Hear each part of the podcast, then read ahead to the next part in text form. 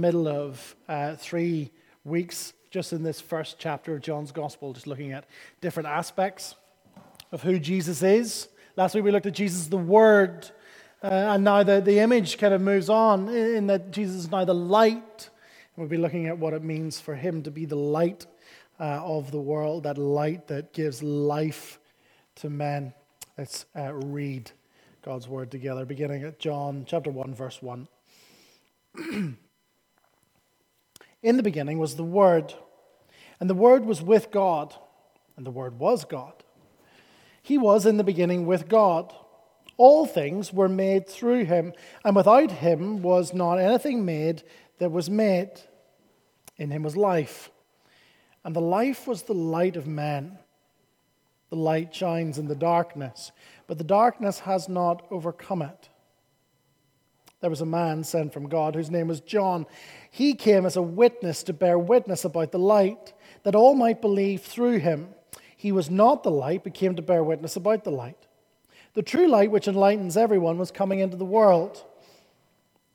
He was in the world, and the world was made through him, yet the world did not know him. He came to his own, and his own people did not receive him. But to all who did receive him, who believed in his name, he gave the right to become children of God, who were born not of blood, nor of the flesh, nor of the will of man, but of God. And the Word became flesh and dwelt among us and we have seen his glory. Glory as of the only Son from the Father, full of grace and truth. John bore witness about him, and he cried out, This was he of whom I said, He who comes after me ranks before me, because he was before me. And from his fullness we have all received grace upon grace. For the law was given through Moses, grace and truth came through Jesus Christ. No one has ever seen God. The only God who is at the Father's side, he has made him known. And so reads God's word. Let's pray together.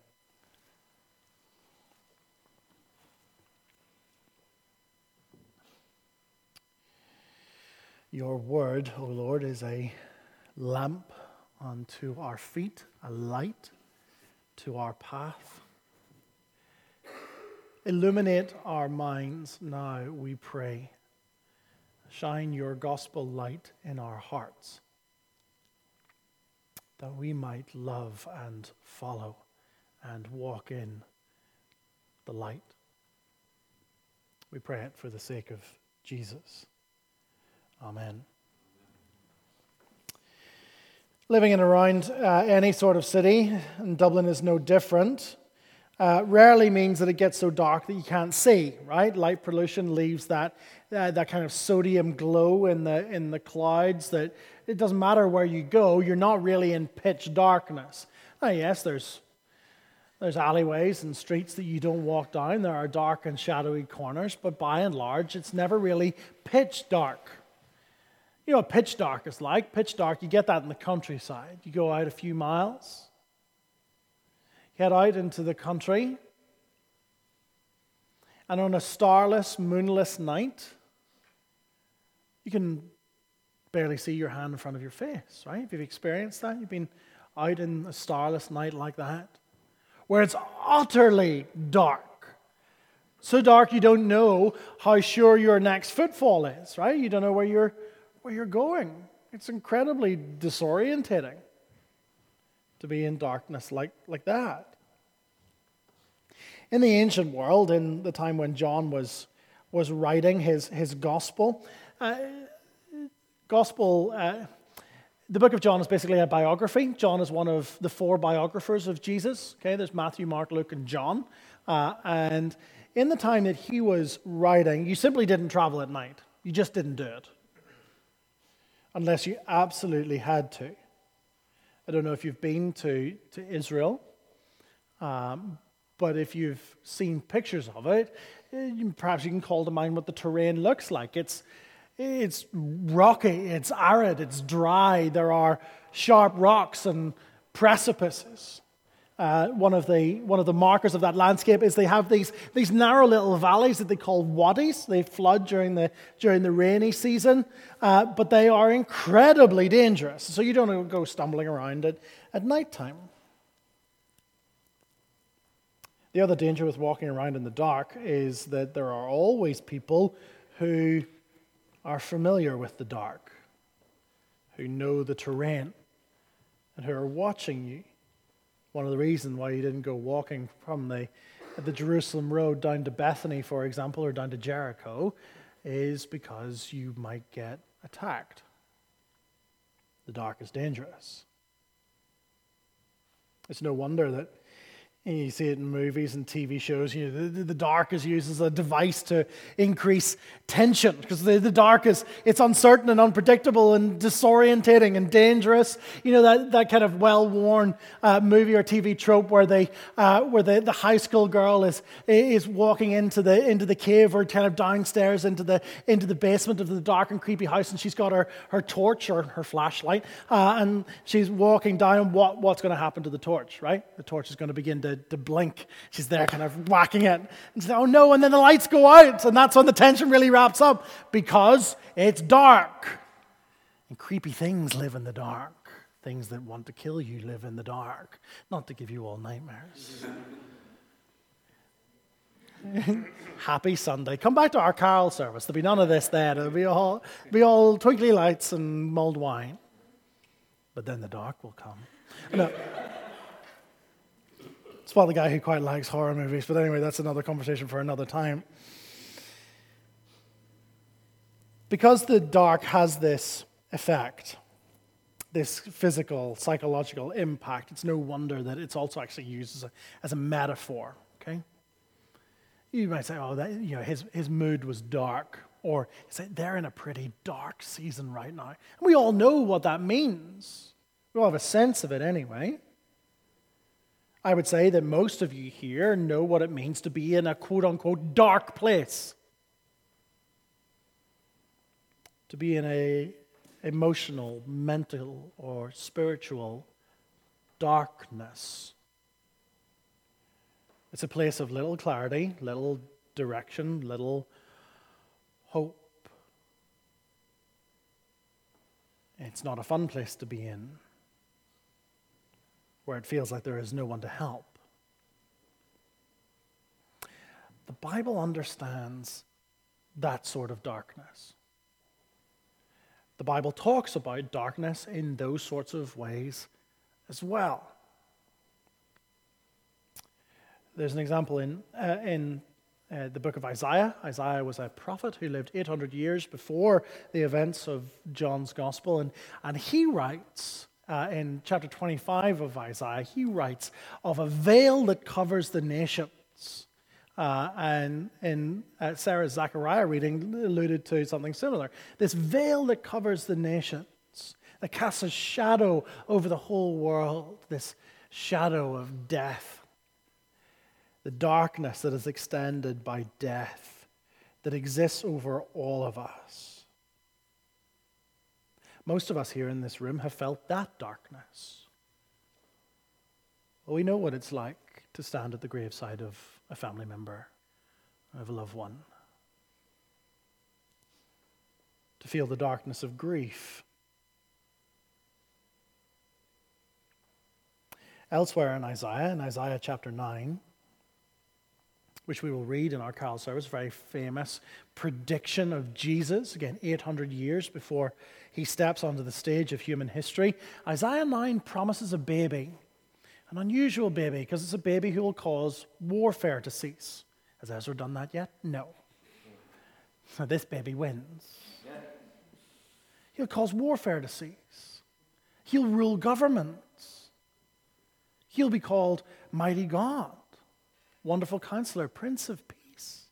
And what is the context of that prophecy? What's the context of that promise? On those who have dwelt in a land of darkness, on them has a light shined. Those who walked in a land of deep darkness, on them a light has come. Darkness in Isaiah 9 is the darkness of oppression, warfare, death, destruction. And Isaiah is promising that a light will shine.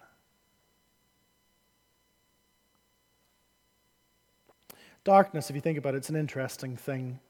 It's a curious thing to be scared of the dark because darkness isn't a thing itself. It's not a tangible thing, it's rather the absence of something. It's the absence of light, right? Darkness exists where light doesn't shine. And here, John, in his prologue, in this first part of this first chapter, he describes Jesus as the light that shines in the darkness. That shines in the darkness, and the darkness cannot overcome it. The darkness cannot overcome it. Verse 5. The light shines in the darkness. The darkness cannot overcome it. What, is it, what does John mean by overcome? Overcome could possibly be better rendered by the word mastered. The darkness has not mastered it. So, you students who've been doing exams, assignments uh, these last weeks, perhaps you're still in the thick of it, and one of the things that you're working towards is mastering the particular discipline that you're in, understanding it to a sufficient degree of competency. At least that's what you're aiming for. That's what you're paying your money for, right? Okay? Uh, that's mastering. But there's also master in the sense of to subdue, to oppress, to shut down, to master it. The darkness can neither comprehend the light with sufficient clarity, nor can it extinguish it. That gives us great hope. That's such good news, isn't it? So, what does it mean, therefore, for Jesus to be that light that cannot be overcome by darkness? Let me offer you three things of what it means for Jesus to be the light. First, Jesus the light is the very presence of God. Jesus the light is the very presence of God. We've already alluded in last week when we were looking at Jesus as the Word that one of the, one of the ideas there, one of the illusions there is that the Word is divine. So you see that the Word was not only with God, but was God. Here also, in this idea of light, we see a sense of godlike quality because light in the Bible is always associated with the presence of God. He is the one who dwells in inapproachable light. When Jesus shows up on the road to Damascus to, to apprehend Saul and make him Paul the apostle, what does Paul see? He sees a blinding light. Do you see? Let me give you a couple of references from the Old Testament. Uh, Psalm 27, verse 1 The Lord is my light and my salvation. Whom shall I fear? See that association with God, the presence of God, with Him being light. Or Habakkuk 3 4, Habakkuk if you're American. Um, Habakkuk 3 4, His radiance, talking about God, His radiance is like the sunlight. Perhaps the the image that John would like us to call to mind is, the, is one from the book of Exodus. In the book of Exodus, you're familiar perhaps with the story from the Prince of Egypt or something, you know, the killing of the lamb and putting the blood on the doorpost and that whole bit, and time to go, and frogs and gnats and get out, right? Okay, so once everybody leaves, about a million or so people, uh, they leave Egypt and they go into the wilderness, and God leads them for 40 years in the wilderness. How does he lead them in the wilderness? Well, during the day, he leads them by a pillar of cloud, a big cloud, and they follow it around. At night time, how does he lead them? He leads them by a pillar of light, a pillar of flame. That light signifies that God is present with his people, rescuing them from slavery. And what Jesus is doing, what Jesus has done for us, and what John is telling us the story of, is that Jesus is bringing about another Exodus. He is rescuing you and I again from slavery. Not slavery to a geopolitical tyrant. None of us are captives in, in Israel under the yoke of Pharaoh, at least, well, I don't know how you'd be here, but um, it's rather slavery to our flesh, slavery to sin. Because what is sin after all? Sin is sin is self-love. It is being obsessed with the approval of another. Some of you are enslaved by other people's opinion of you. Some of you are enslaved by your pursuit of success. Some of you are enslaved by your image and presenting the right sort of image to the world. Some of you are enslaved by wanting to be comfortable. It's all slavery. And Jesus has come to liberate you from it. He is the light that will lead you out of that slavery into what? What did the children of Israel get led into? Get led into the very presence of God, of being constituted as the people of God, living under His good rule, having His presence with them. Jesus is bringing about a better Exodus, liberating you from those things that gnaw away at your soul from those things that keep you awake in the dark and bitter watches of the night. He is our light. In the Old Testament, the light of God's brilliance was too terrifying for people to stand. Moses spent some time up the mountain. He's the guy that receives the Ten Commandments, right? You might have seen those images, like Charlton Heston movie. So he spent some time up, uh, up in the mountain. He's talking to God and comes back to the camp uh, after some time, and his face is glowing, right? Because he spent so much time with God, he's just radiating God's brilliance. And they can't stand it. They're terrified by it. They can't look at it. And so they get Moses to cover it to cover his face so that they cannot see the brilliance of the glory of God. In the same way that you cannot look at the brilliance of the sun on a clear day, it'll damage you. God's presence in a similar sort of way is dazzling, it's overwhelming. It has always been thus in the Bible.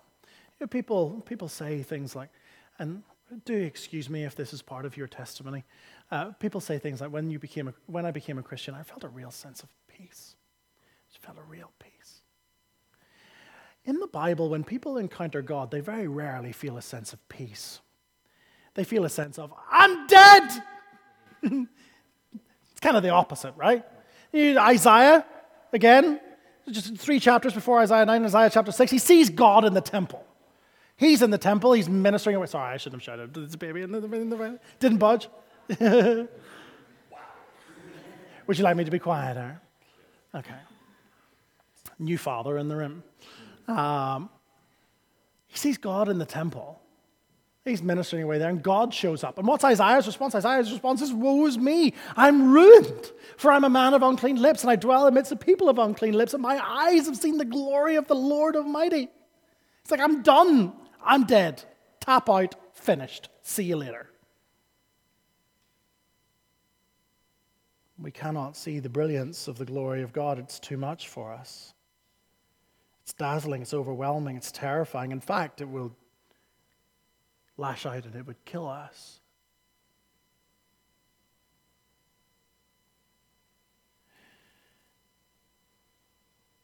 How amazing then is it that in the incarnation, incarnation, incarnation just means made meat right? Chili con carne, uh, carne, meat, right?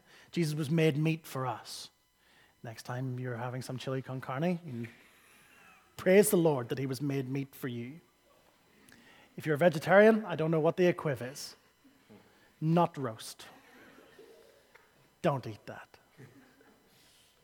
Jesus was incarnate for us, right? And do you know what's so amazing about that? It means that we can now see the dazzling brilliance of God. We see it in the face of Jesus. In the same way that you cannot look at the sun in the sky without putting a filter over your eyes. You need to put your sunglasses on, right? You need your Polaroid lenses before you can see the sun in the sky. You need a filter over the glory of God. What's the f- filter over the glory of God? It's the person of Jesus. Veiled in flesh, the Godhead see. Hail the incarnate deity, pleased with man as man to dwell. Jesus, our Emmanuel. Come again at 6:30 tonight. We'll sing that one, and you'll be able to call to mind this afternoon sermon. Jesus takes on to himself that divine light, takes on to himself humanity, losing none of his divinity, takes on to himself humanity so that we can behold the glory of God in his face. That's why John says on down, and we have seen his glory the glory as of the only Son from the Father. How do you see the glory of God? Because it's veiled in flesh. What beauty, what mercy of God this is. That Jesus is both God with us and God leading us, God present with his people to draw us to himself. Secondly, Jesus, the light, illuminates things That's what lights tend to do. So Jesus the light illuminates things. Now, this point, this second point, has two briefer subpoints. He illuminates, first of all, what the world is really like. Do you remember the moment? Perhaps for some of you, it's quite recent. Do you remember the moment when you realized that your parents weren't perfect? Remember the moment when you realized that people lied to you? And what, you, what was happening in that moment is you were realizing the world as it truly was. I'm very happy to be Superman to my children uh, as long as I can pull that veil over their eyes. But one day they'll realize that I'm not. All right. And you begin to see the world as it truly is. Or perhaps, uh, perhaps you had the experience that I have, is that when you get older in your family and as you kind of mature through your family, you get more access to the skeletons. You get the secrets. This is quite cool. You think, oh, I'm advancing. But then you're like, what? You know, whatever happened to Uncle such and such? Oh, yeah, he ran off with that guy from down the road. What? Or is that just my family? True story you actually get to see the world for it truly is. Jesus, the light, shows us the true nature of the world that we live in. And it takes some. It's hard to look at. Because what he exposes, he exposes some dark things. He exposes dark things in us. He exposes dark things in the world. He says in John 3 that people love the darkness. There's something in you and something in me that actually doesn't really want to come into the light, that actually likes the dark. And why do we like the dark? John 3 19 and 20. Because our deeds are evil. We don't want, whether it's the embarrassment, the shame of exposure, the having to change, and so we stay in the dark. There's part of us that quite likes the dark. And Jesus shines his light on that and puts his finger on it in the most uncomfortable way. The light always gives exposure to dark things. You think of something like a discipline like investigative journalism. You know, that, that that job is to shine lights in dark places, to expose secrets and lies, and to bring it all out into the, into the light so that people might truly know what was going on. Jesus shows us the true nature of reality. And that's why people wanted to kill him. The Pharisees wanted him dead because sh- he showed up. He exposed the emptiness of their religion.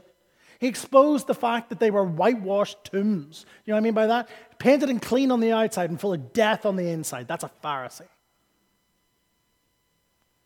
That's a hard thing to comprehend, especially if you're here this morning and you like giving the look that you're okay, but actually you know inside you're full of death and you're rotten. Looking in Jesus' light can be a very uncomfortable exercise at that point. That's why they wanted him dead. He showed them the. He exposed how fragile their grip on power was how easily men's heart could, hearts could be swayed.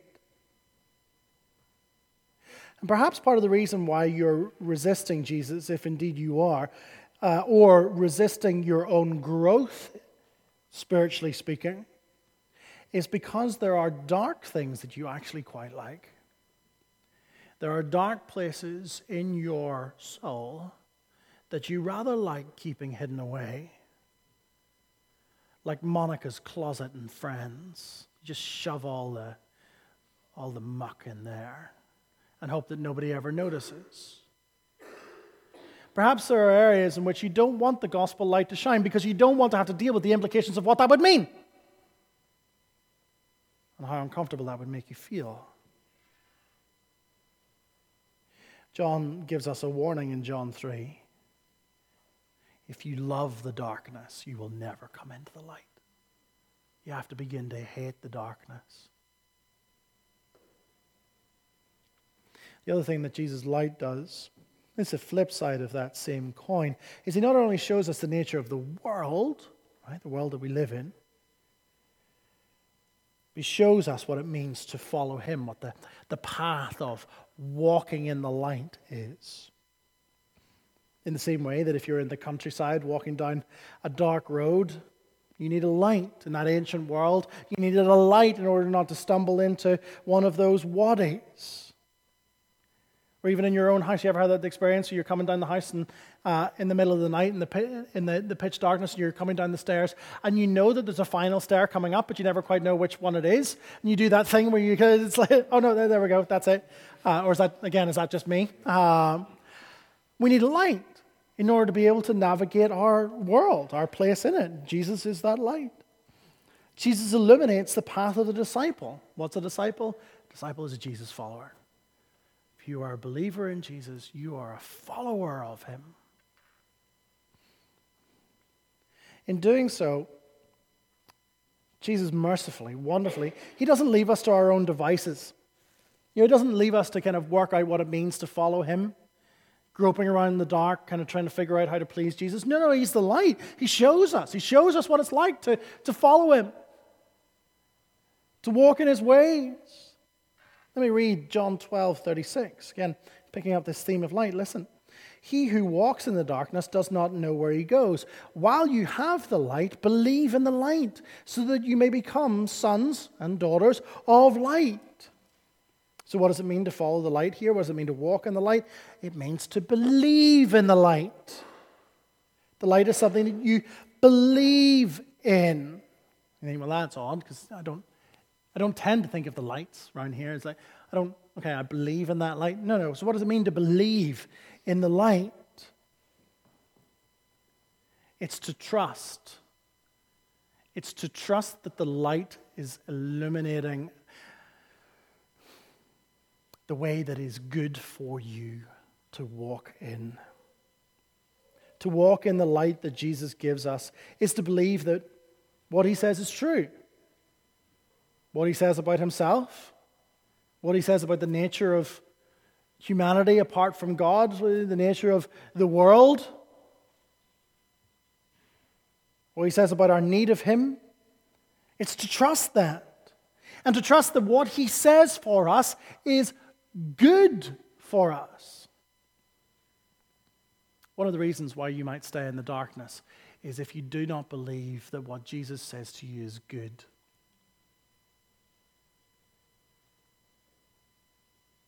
Jesus' rule, his lordship, his light guidance of you is good. He doesn't want you to stumble in the dark, but to walk in the light. Thirdly, Jesus, the light, is life. See that there, verse 4 In him was life, and that life was the light of men. So there's, a, there's an association between light and life, okay?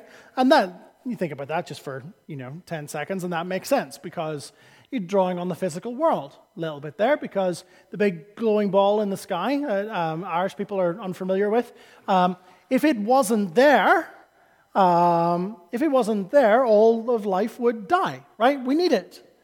The light gives life. So the dawning of Jesus, the light, gives us life. Do you see? You can push it a little bit further. Just as the sun in the sky, the, uh, the, the glowing, self exploding ball of gas, it generates life, sorry, it generates light from within itself and emanates life from its own being, right? Jesus, in the same way, generates life to us, to those who walk in his light. You and I, you and I have been gifted life. We have derived life, right? Your life has come from you as a gift from God. Jesus is not like that. Jesus has self generating, perfect, eternal life within himself. And that's what he gives to his followers. That's what it means to walk in his light, to receive that sort of life. You see, all the way through John's gospel, Jesus is not just presented as a guru to help us to finally attain eternal life. No, no, he is the source of that life himself, which is why we walk in the light. Some of you approached Jesus as though he were a massive insurance policy. He's your ticket to ride when you die. I just got my car insurance uh, policy through an email this week. It's a great thing uh, now. You can just let it roll on over. Just click a button, and I don't need to think about it anymore. Just rolls over, it'll start again on the 4th of January, and that's another year sorted. It doesn't have to impact my day to day.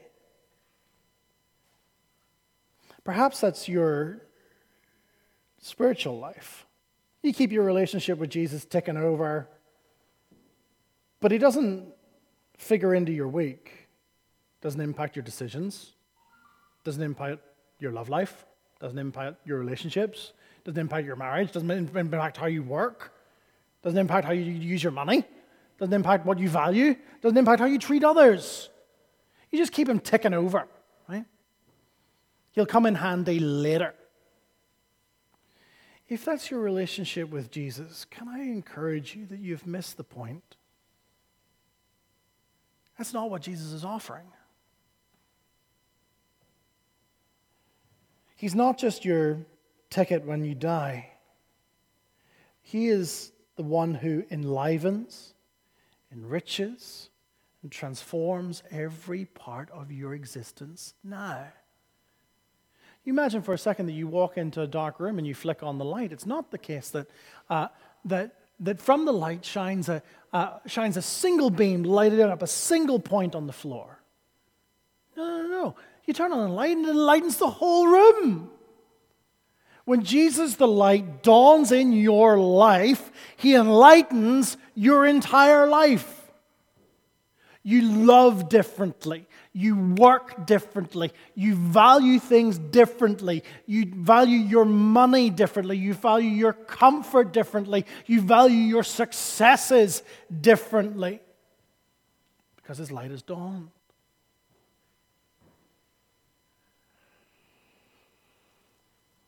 Jesus doesn't just shine a spotlight on your eternal life, He enlightens your life now.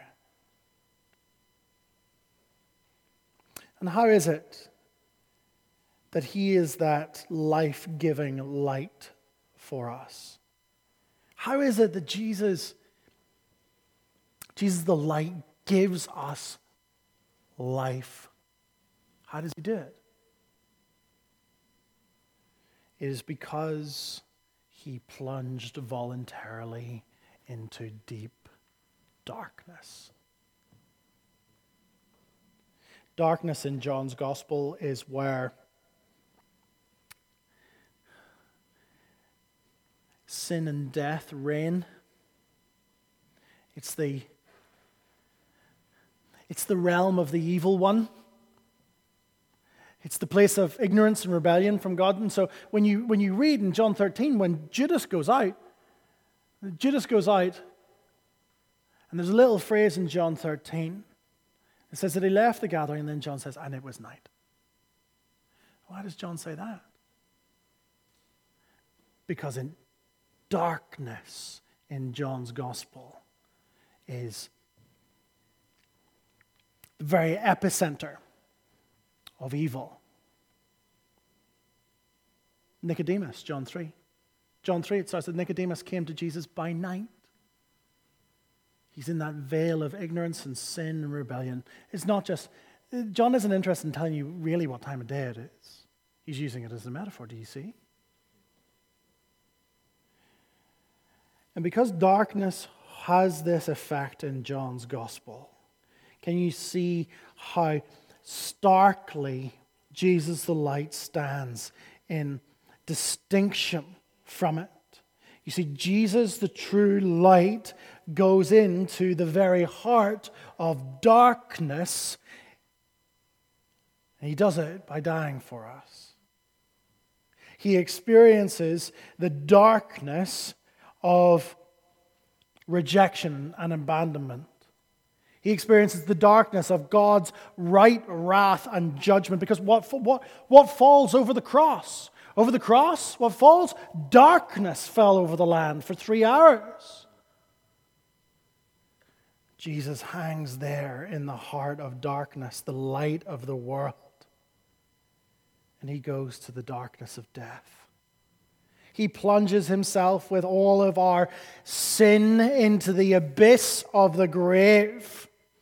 But the glorious story of the gospel is that Jesus, that pure life light, that life that is perfect and inextinguishable, flooded the grave.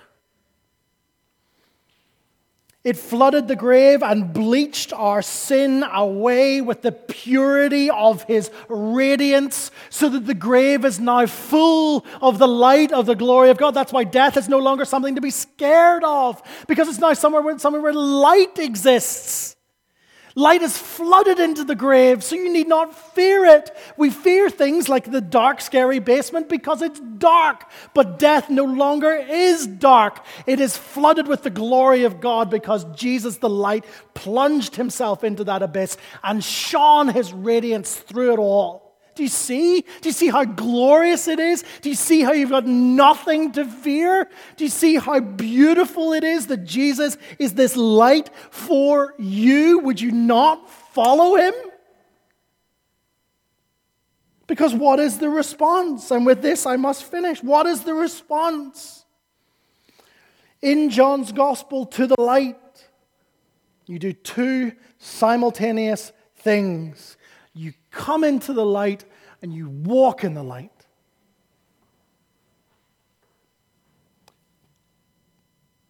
Loving Jesus, trusting Jesus, believing in the light, those are all the same thing, means coming into the light.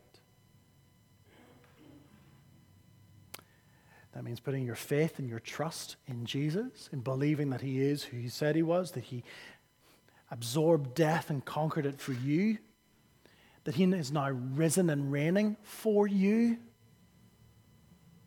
It means believing and trusting that. But walking in the light and coming into the light is also a community exercise. It's something that we do together. It's something that we must do together. Because here's one thing I know Sin grows in the dark. Sin loves to grow in the dark. Doesn't it? And in the context of community, in the context of your family, your brothers and sisters here sitting with you, we shine the light of the gospel into one another's lives. You want to begin to walk in the light and make progress in a sin that you have kept in the darkness for some time. The first thing that you can do is tell somebody else here about it. It might sound terrifying. You think, well, why would I do that? And that just sounds awful, right? We fear coming into the light because we think that all of our crap will be exposed and we'll be left, and you know, we just be left being pointed at by everybody else in the darkness.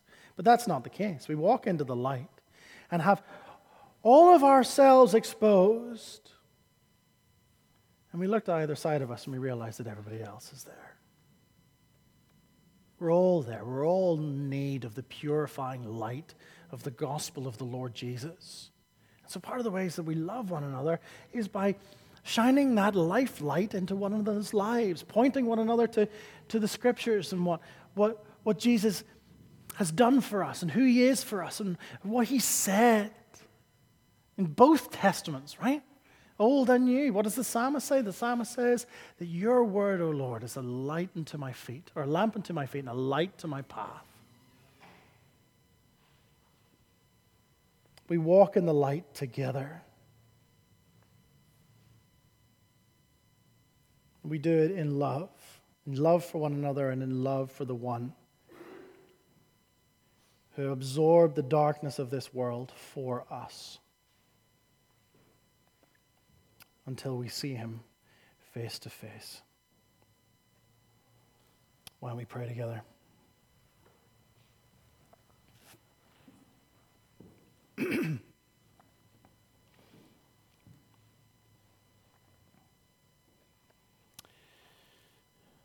Father, by your Holy Spirit, would you so assure us of your love for us that we willingly and joyfully come into the light? That we come into the light by being honest with ourselves being honest with you, being honest with one another. May we be a community that walks in the light together.